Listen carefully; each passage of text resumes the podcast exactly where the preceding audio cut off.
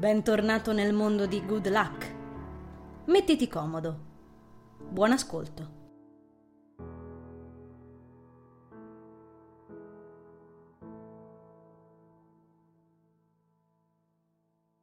Siamo seduti nell'anfiteatro esterno del non molto spazioso cortile numero 2, circondato dalle mura dei corridoi.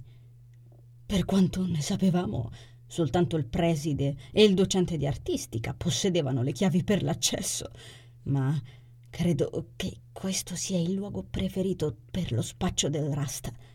Eh, non voglio pensare che cosa abbia escogitato per averne una copia.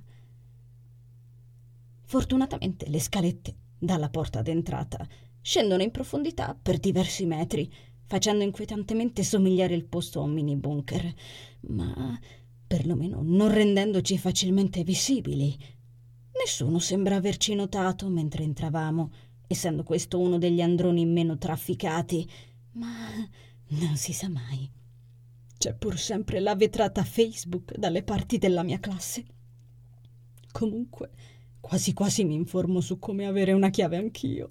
Questo posto è fighissimo e odio poterci venire soltanto in estate, durante le rare lezioni all'aperto e via dicendo.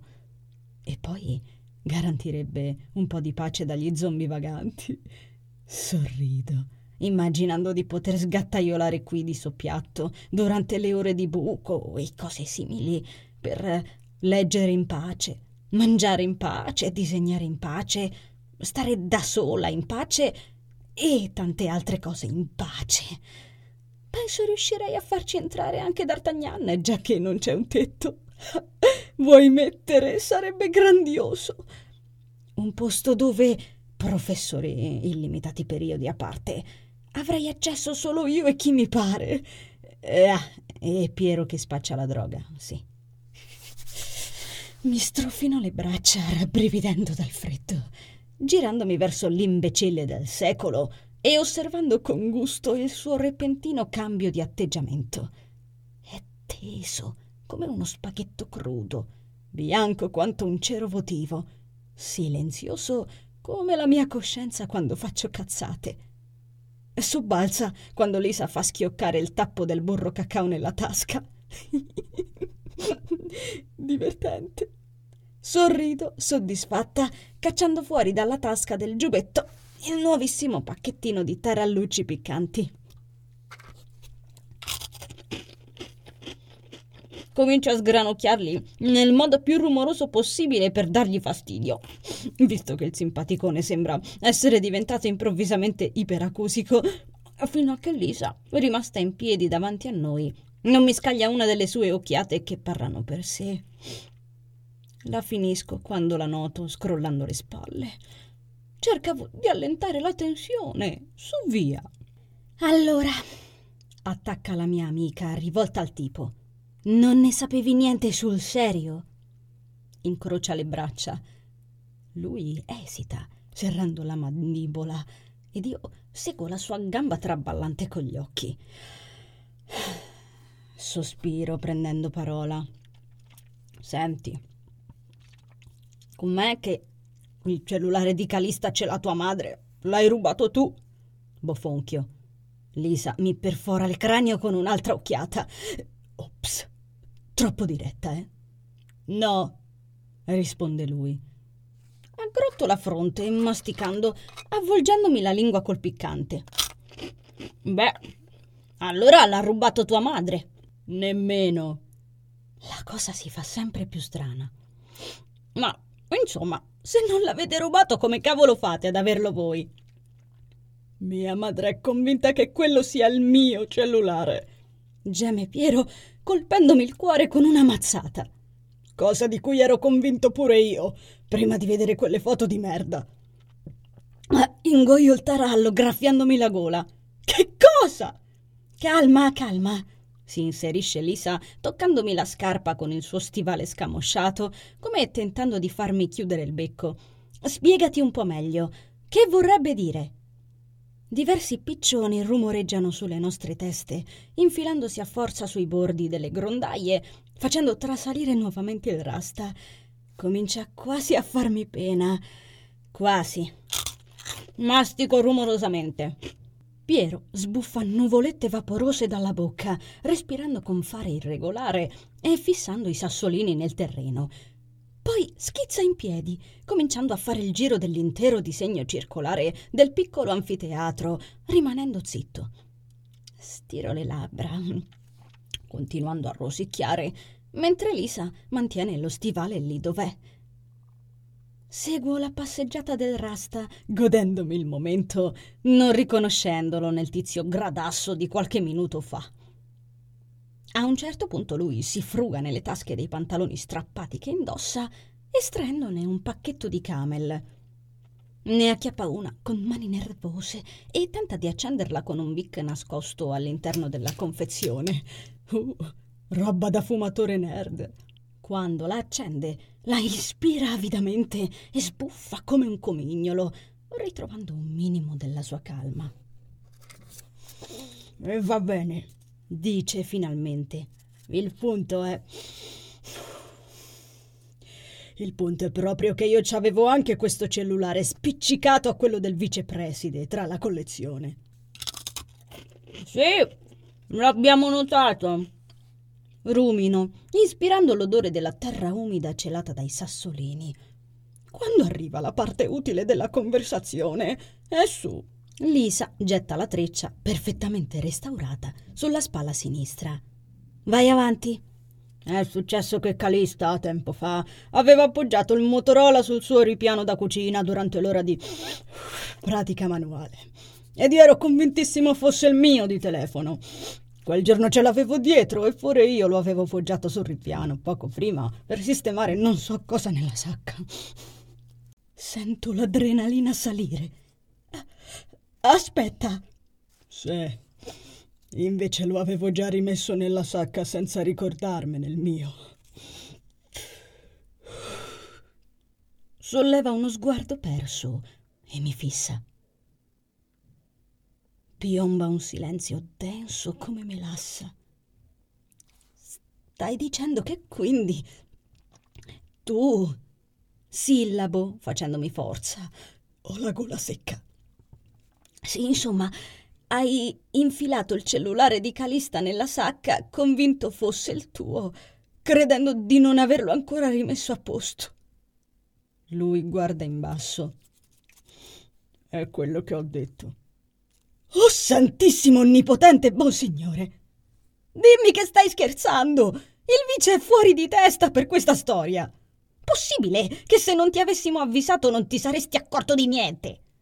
Piero affonda le dita nei rasta. Chiudi quella bocca del cazzo! Lisa mi stringe nuovamente il braccio prima che io possa ribattere qualcosa di sconveniente. Come c'è finito nelle mani di Nadia? Si informa. Mia madre insisteva tantissimo sul volere uno dei telefoni della lista nera. Prosegue lui, insufflando fumo come un matto. Perciò non potevo assolutamente lasciarglielo, perché se lo sbatte in giro e lo rompe non ne troverò un altro uguale tanto facilmente. Cos'è la lista nera? lo interrompe Lisa. Lui si volta con uno scatto verso le vetrate come se quella domanda avesse indotto le persone nei corridoi ad appiccicare le orecchie alle finestre per mettersi a origliare. Poi, riavvicinandosi qualche passo e abbassando la voce, a labbra strette fa I cellulari in cui tengo la coca. Sollevo le sopracciglia. Lisa tira fuori il burro cacao, in silenzio. Piero riallinea il busto al resto del corpo. Non rischi di rovinarli ficcandoci quella robaccia dentro? Domando, mentre la mia amica si passa il lipstick sulle labbra, in tutta calma. Non l'hai mai provata. Non è affatto robaccia, è la migliore sul mercato e sono bravo a imballarla. Conosco perfettamente ogni pezzo, fessura ed elemento di tutti i telefonini che ho. So benissimo come posizionare la troca senza danneggiare un cellulare. Asserisce Piero lo afferma con un certo orgoglio. Io mastico. D'accordo, non volevi che tua madre avesse un certo cellulare in particolare. E? interviene Lisa, guardando l'orologio. Ripone in tasca il lipstick. Voleva quel telefono perché era un modello che aveva già avuto tempo fa. Il suo si è rotto recentemente. Non voleva ricomprarsene un altro, dal momento che qui cito, io ho tanti di quei cellulari da aprire una bancarella. Lei non vuole spendere i soldi che dovrebbe usare per mantenermi, visto che campo a sbafo a casa sua.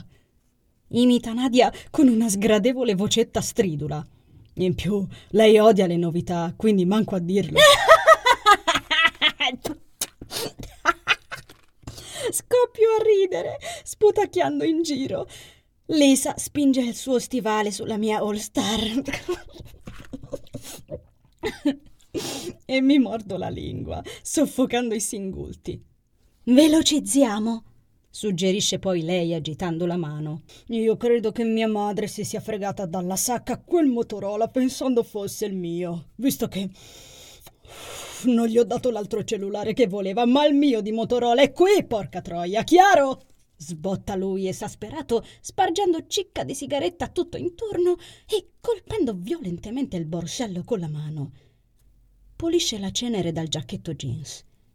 Lisa annuisce, senza fare una piega. Oh, ecco perché durante il tè l'ho sentita parlottare sul fatto che non riusciva a sbloccare il cellulare e quindi ti avrebbe ricattato. Ridacchia con fare innocente. Noi ci giriamo entrambi a guardarla. Questo non me l'avevi detto, osservo deglutendo. L'ho appena ricordato, spiega lei, piegandosi sulle ginocchia per riallacciarsi una stringa. Non sapevo a cosa si riferisse e non mi riguardava. Devo averlo rimosso per questo.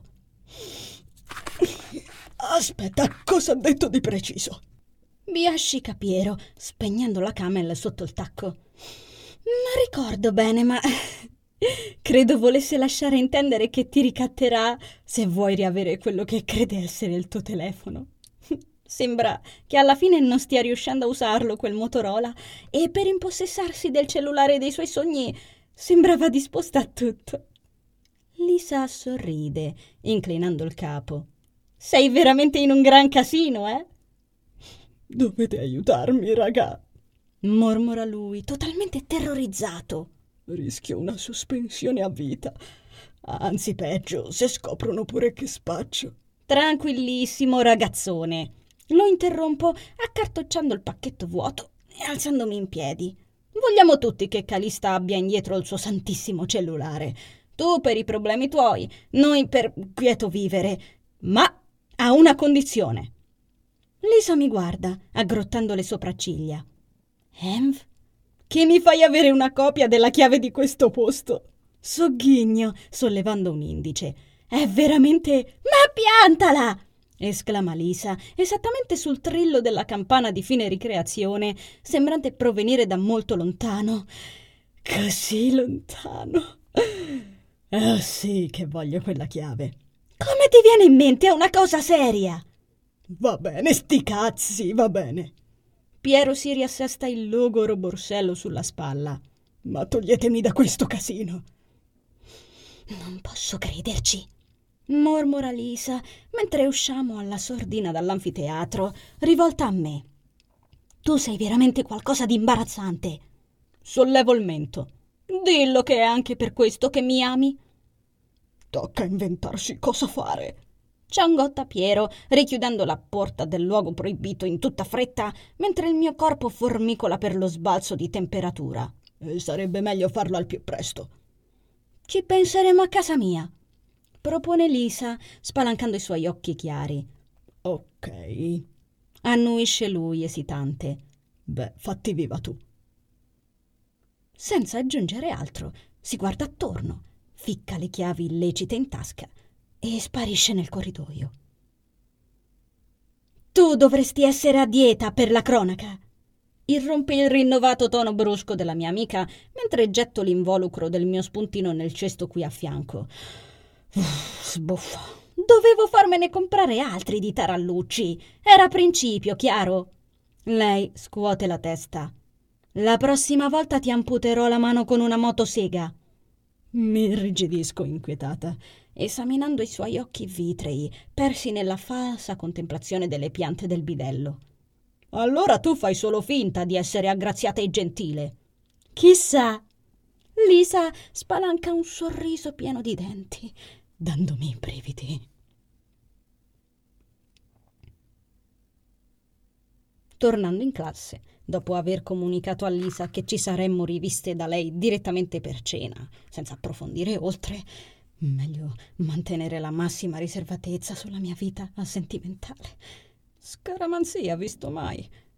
Inizio subito a scongiurare Odino di farmi sopravvivere alle ultime due ore. Le vipere, non appena mi hanno vista entrare, hanno socchignato sguaiatamente, come se mi fossi esibita in un cabaret. Credo osino tanto in quanto Christophe, altro motivo delle mie preghiere, a parte la faccia incazzata del docente per la mia entrata in ritardo, anche oggi sembra attivo quanto un poster a tinta unita. Se ne sta a braccia conserte, fissa all'infinito delle sue scarpe sportive e anche oggi non mi degna di uno sguardo. Cingo nella tasca il nuovo occhio greco un'altra volta ancora dopo la miriade di test degli ultimi due giorni, ricevendone soltanto la sensazione di stringere un immacolato sasso gelido, silenzioso e vergine da qualsiasi tipo di impulso vitale. Di nuovo. Sciolgo la presa, scoraggiata, aggrappandomi con più forza al pensiero di Nicholas.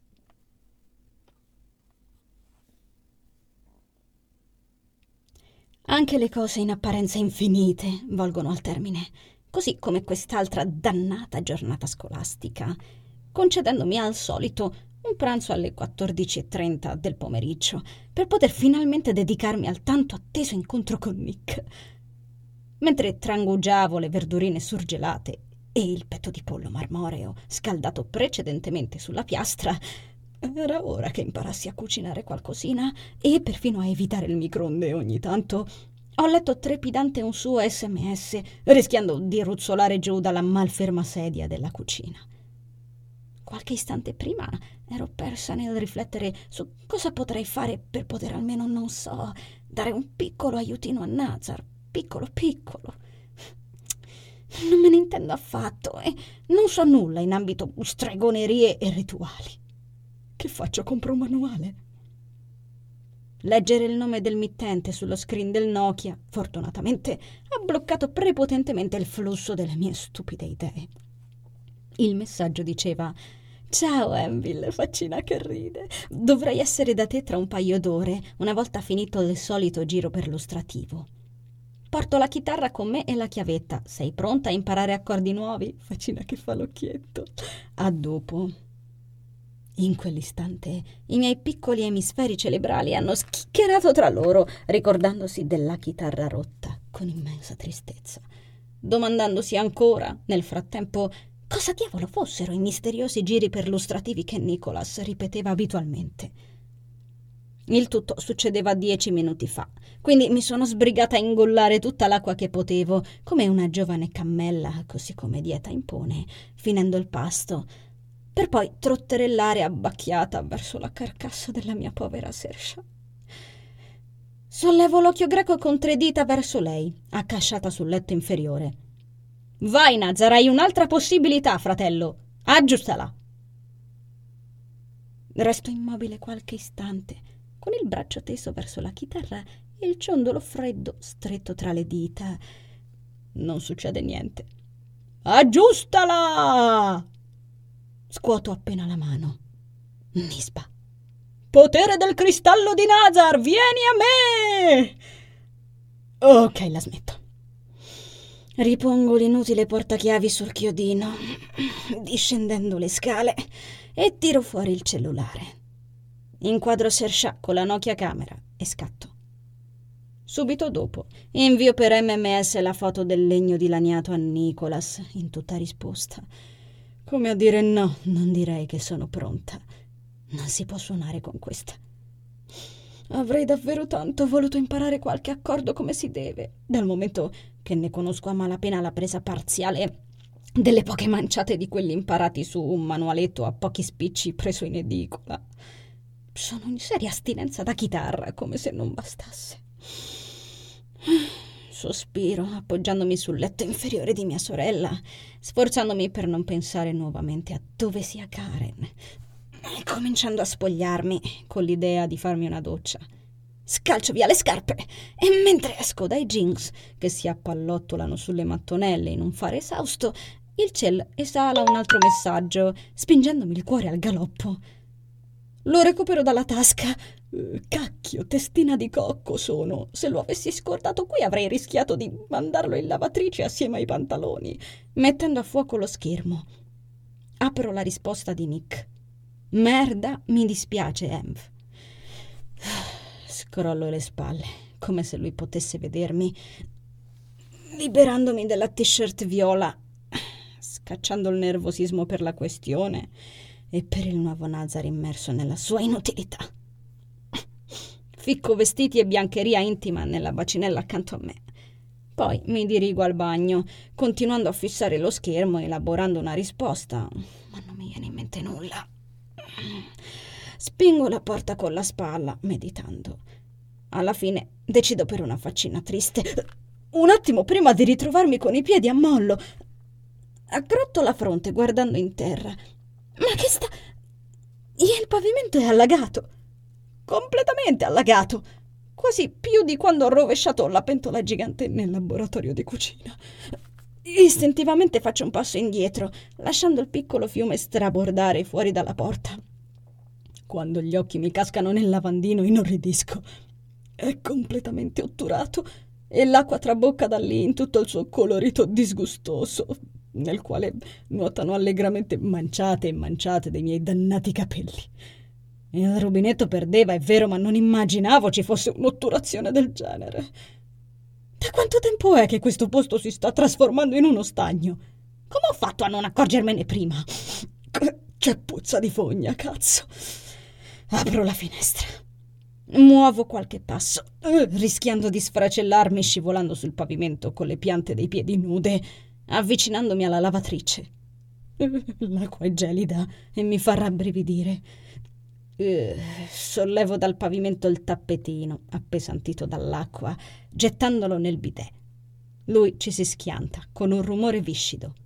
Cristo! borbotto, tirando fuori dalla cassettiera un vecchio straccio.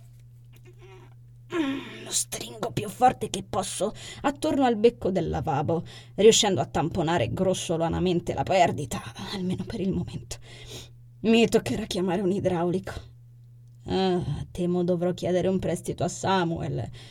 O far intervenire il collega di Gigi, magari, per quanto ne so, se la cava con questi lavoretti. Ah, gemo, ficcando i vestiti sporchi in lavatrice. Che palle! Dovrò asciugare tutto. Credo che la doccia dovrà aspettare. Passo quasi un'ora a tamponare i pavimenti. L'acqua è sgorgata fin quasi alla stanza dei miei e ci sono volute infinite passate di straccio per rimediare alla piccola alluvione. Rischio di fare tardi se non mi sbrigo. Faccio la doccia più rapida del mondo e corro in camera. Mentre apro l'armadio per ficcarci dentro il naso ed esplorare, eh, starnutendo in una densa nube polverosa, sento un altro sms risuonare nel mio telefono. Mi volto, inquadrandolo sul letto inferiore dove lo avevo lasciato, leggendo da qui l'anteprima. Un altro messaggio di Nick. Ho un tonfo al cuore. Sento l'adrenalina divamparmi dentro con una prepotenza sconosciuta. Uh, e tiro un intenso sospiro, imponendomi di calmarmi. Non so perché mi faccia questo effetto. Vedo sul monitor che sono le 3.45. Devo proprio darmi una mossa. Il messaggio dice: Ho trovato la soluzione. C'è una chitarra classica addormentata qui da me. La porto così potrai suonare. Era di mia sorella. Forse potrebbe piacerti. Non ti anticipo nulla, la vedrai quando te la porterò, faccina che ride. addormentata. Simpatica. Il mio cuore riprende gradualmente a battere con regolarità, scivolando dal piacere per la sorpresa di questo suo cercare una soluzione al mio problema all'improvviso pensiero un'altra chitarra, Io non voglio suonare con una chitarra diversa da Sersha. Sì, insomma, un impulso neuronale degno della mia demenzialità. Mi sono fin troppo affezionata a quell'oggetto. Invio a Nicolas una risposta. Grazie, sei gentilissimo, non dovevi. Sono curiosissima, faccina che ride. Totalmente in contrasto con quanto sto provando in realtà, rimproverandomi immediatamente. Forza, siamo ragionevoli. Sersha ha il manico spaccato. Ed io desidero veramente tanto riuscire a imparare dei dannati accordi nuovi. Inoltre dovrò ricomprare una chitarra in tutti i casi appena potrò. Quando apro finalmente l'armadio, due foglietti svolazzano fuori dalla tasca della mia felpa rossa, dimenticati lì. Li noto dopo il suicidio della felpa, gettatasi disperatamente sul pavimento non appena aperte le ante. Scuoto la testa. Ti lavo, ti lavo, non ti servono tutte queste scene. Uno è uno scontrino dell'edicola, l'altro il foglietto dell'inaugurazione del campo per giovani. Lo avevo scordato. Dovrei chiedere a Nicolas di venirci con me allora. Sento le guance scottare. Non so se posso farcela. Spalanco il cassetto, liberando dalla sua morsa una mezza manica nera, il cui bordo mi faceva un timido segnale, inebriata dal profumatore per cassetti alla magnolia. Passo in rassegna quel tessuto appena scolorito, il colletto a V un po' sdrucito, le maniche a raglan ormai allentate. Come mi mancava, non la metto da secoli. La sollevo e, sorprendentemente, sotto di lei si è nascosta una gonna. La contemplo, folgorata dalla sua immagine. È la mia secolare gonna in similpelle. La adoro con ogni molecola del mio corpo. Eppure sono anni che sta muffendo qua dentro. Mi ero completamente scordata di lei. E dopo tanto tempo, sempre in tema nostalgia, immagino nuovamente Francis e Nazar farmi un applauso moscio per poi additarmi ed esclamare Disonore su di te! Disonore sulla tua famiglia, disonore sulla tua giraffa. Lisa, controllando sul suo LG, iper all'avanguardia, quell'affare è più intelligente di me, mi aveva avvisato che il meteo prevedeva un miglioramento netto del tempo e delle temperature per il resto del mese, a partire già da oggi pomeriggio. Ed effettivamente, facendo la prova a balcone per sentire se rischio il surgelamento in mezze maniche, non posso negarlo. Finalmente c'è il sole, il tepore nel vento e un intenso profumo dolce ad accarezzarmi le narici. Si sta benissimo e se aggiungo sopra il mio vecchio chiodo, scovato poco fa accanto ai cappotti invernali, dovrei andare tranquilla fino a sera. Ottimo. Mi mancava un po' del mio antico stile rocchettaro, in effetti.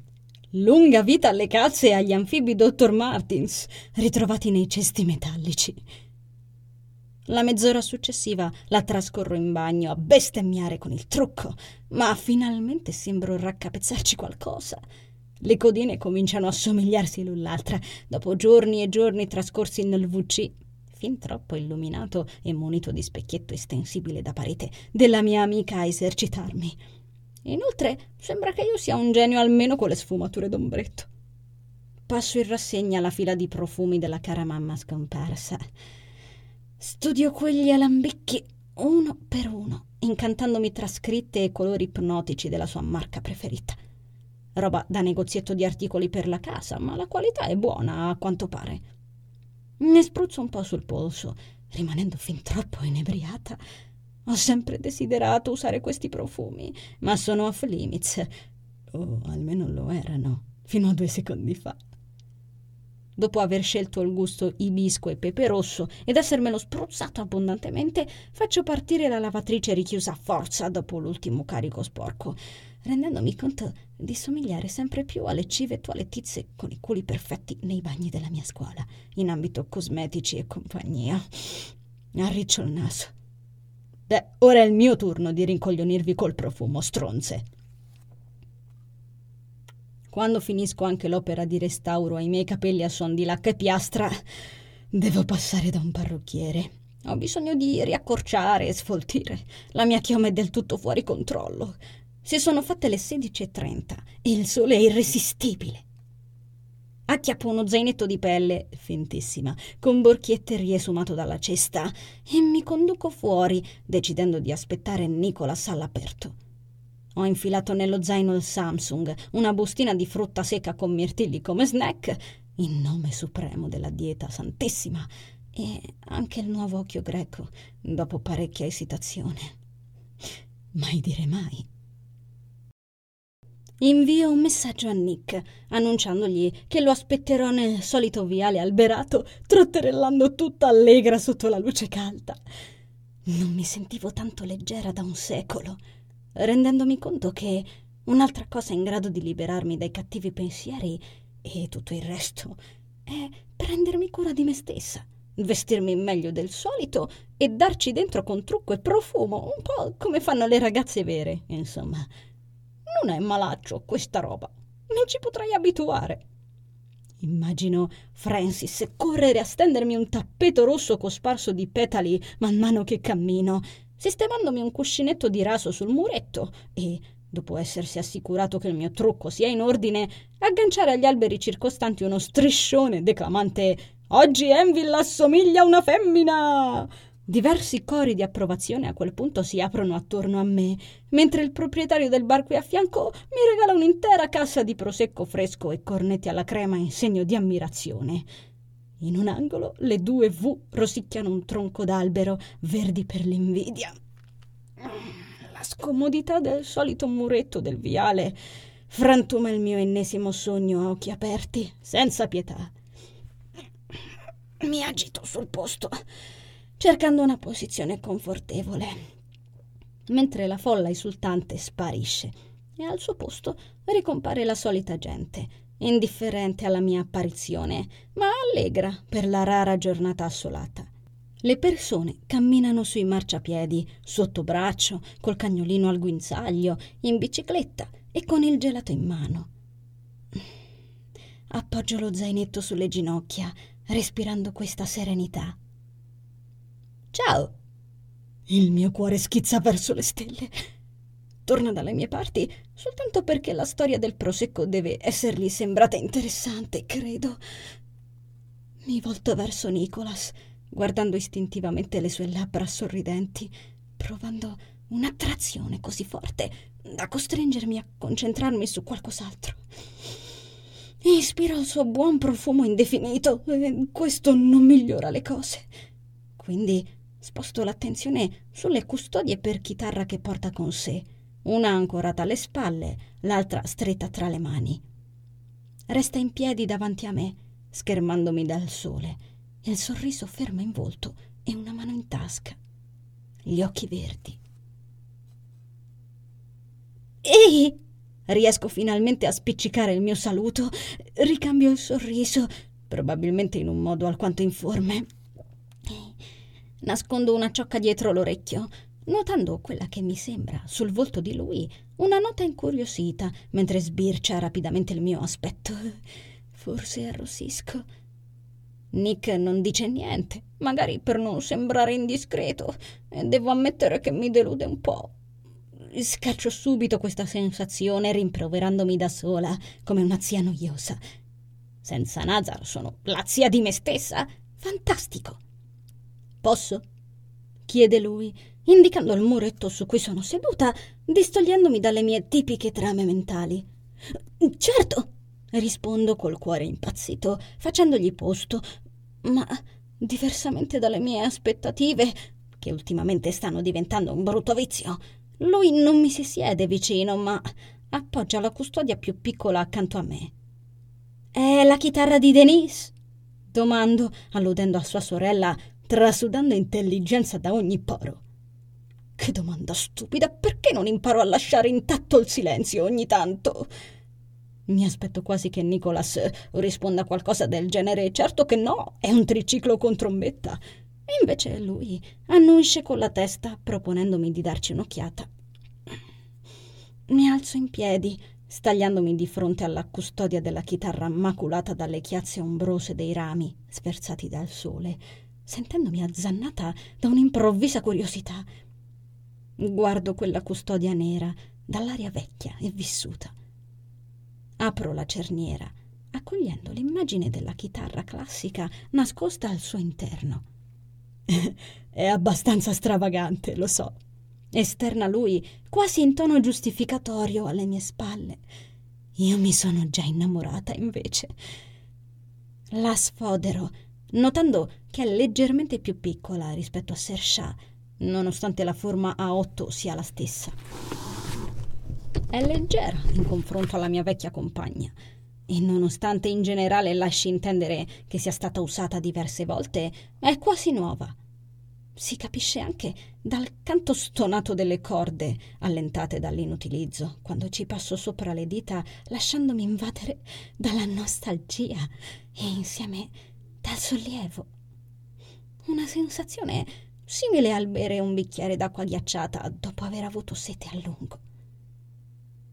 Osservo in curiosità gli adesivi di ogni sorta incollati sul suo ventre, morendo dalla voglia di sentirla cantare. Annuso l'odore del legno, inclinando la testa e notando diversi sottilissimi graffi sul suo dorso in controluce. È blu. Mi domando quante probabilità ci fossero che fosse proprio di questo colore. Mi fa sorridere, nonostante tutto.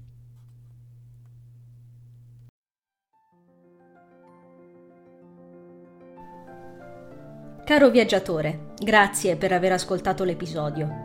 Il viaggio riparte la prossima settimana e potrai intraprenderlo ogni venerdì con l'uscita del nuovo capitolo. Seguimi sulla mia pagina Instagram Sheila Rosati Parole su Vita per rimanere sempre aggiornato sui contenuti. Ti aspetto sempre qui. Conservo il tuo biglietto. A presto!